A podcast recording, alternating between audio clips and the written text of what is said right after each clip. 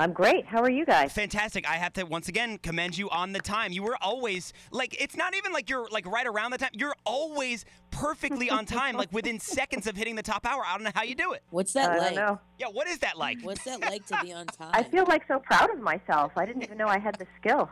Uh, before we get started, how's the fire pit going? Have you done s'mores yet? No, I. You know what? I keep putting off. You got to buy sand to put in the middle, in the bottom, and I haven't gotten the sand yet. All right. I mean, damn, a Nassau County executive. You don't got a sand guy? I got to go to Ace Hardware like everybody else.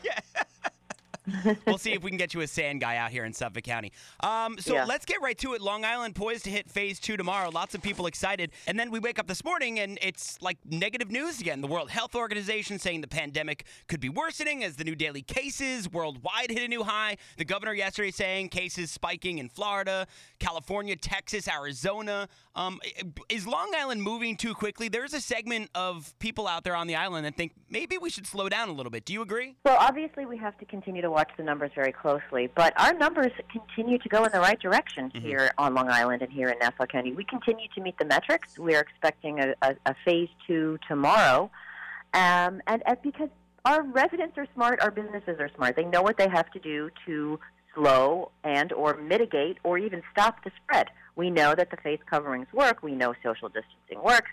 Um, but I don't think we should allow this fear to put off reopening. In fact, I uh, wrote a letter to Governor Cuomo yesterday saying that malls are retail, right? I think they belong in phase two, which is starting tomorrow. Fair. But malls are in phase four, which is more than a month away. And I'm concerned that uh, what the hit that's going to be to our economy. These malls pay a lot of money in property taxes. They employ thousands Right. upon thousands of people.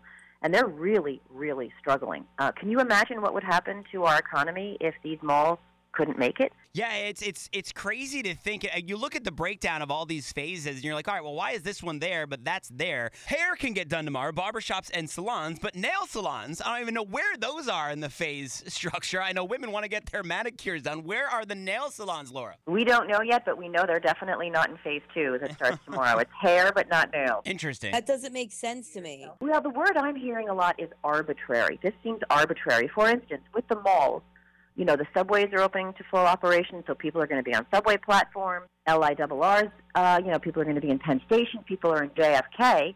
And I've seen plans from, um, for instance, Roosevelt Field Mall of how they plan to reopen safely. And it's really, uh, they, there- there's no stone unturned. They're looking at every possible scenario and, and, and answering for it.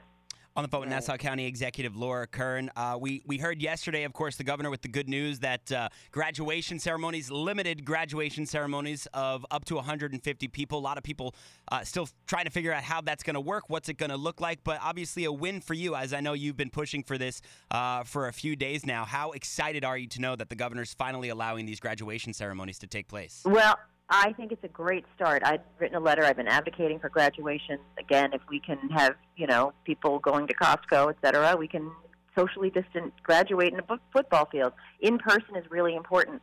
150, you know, um, I think that's a very good start. I think we could probably expand that. Fair Now, enough. I just have a question. If you if if numbers start to go up, can we backtrack in phases or do we Interesting. start yeah. over? Yeah, that's that's the question. So we would have to definitely lengthen out the space between the phases.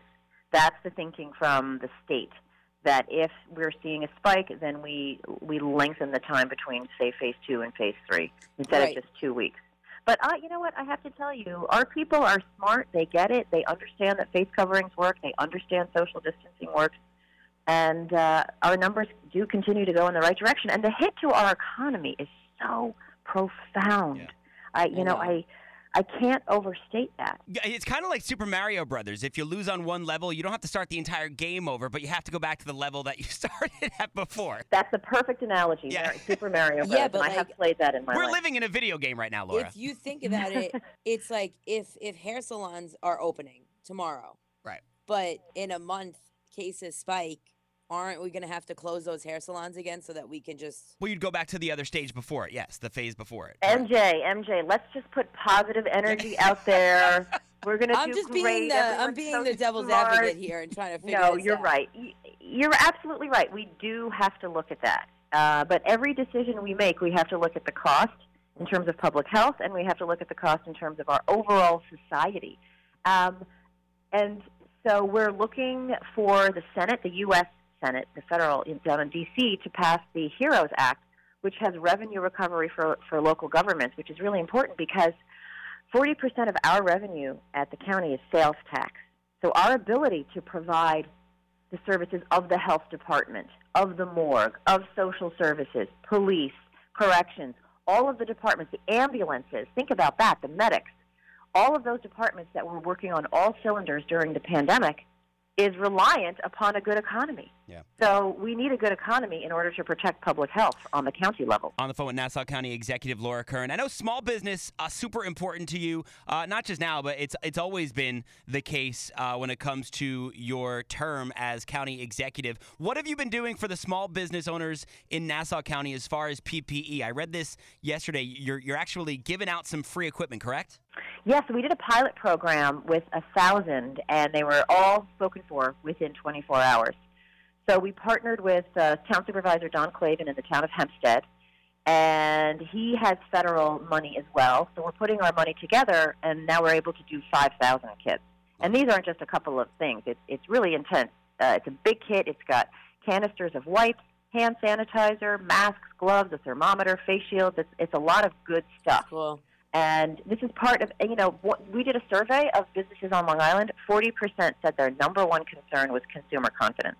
So them having PPE will help give them confidence so that they're keeping their customers safe and their employees safe.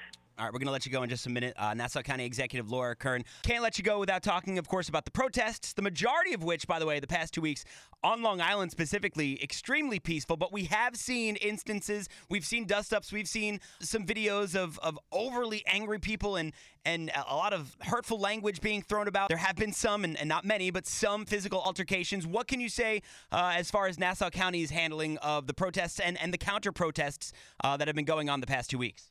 Sure. So this is a national movement sparked by the murder of George Floyd in Minneapolis. Uh, just so such a horrible, horrible incident. And we have seen it's mostly young people are rising up and making their voices heard and fighting for change. I am so proud of our residents here in Nassau County and of our police department and our police officers. Uh, we have had very pre- peaceful protests, well more than 40 now just in Nassau County alone.